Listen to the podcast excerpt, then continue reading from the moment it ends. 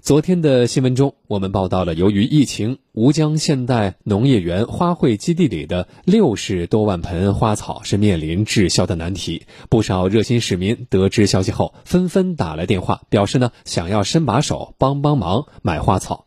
我们来听广电全媒体见习记者卢文倩采写的报道。昨天，记者来到花卉基地，市民李瑞刚把买下的三十多盆花草放进汽车后备箱，准备回家去。买了很多嘛。像这种矮牛啊，凤仙啊这种的，所以这些花这个季节都是很漂亮的，而且花期很长的。其实现在买回去就是至少能开到八月份的。满满一后备箱的花草只要七八十元，李瑞笑着说自己赚了。像我们一些养花的，其实都知道这些花其实本来就不便宜的，主要是来帮助的。像疫情嘛，其实大家都很辛苦的。这李瑞说自己之前并不知道吴江这边还有个花卉基地，得知消息后就直接开着车过来大采购了。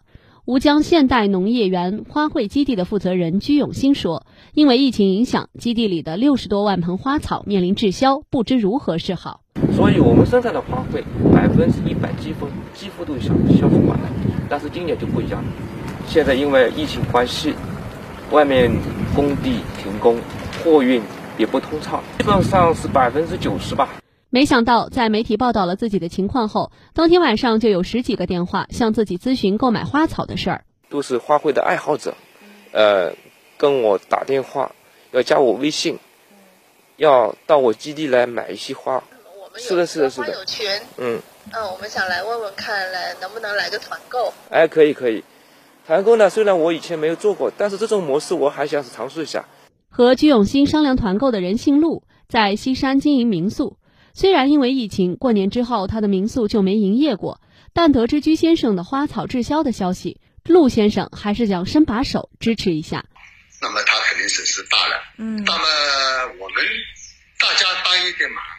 他就是几十万盆花可以多买掉一点，嗯，减少一点损失，嗯嗯嗯。那么我还是自己环境也增加了一点色彩啊，互相帮助吧，说的简单一点。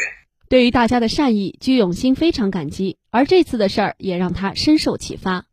虽然我是这个基地生产的都是工程用花用苗，但实际情况通过这次。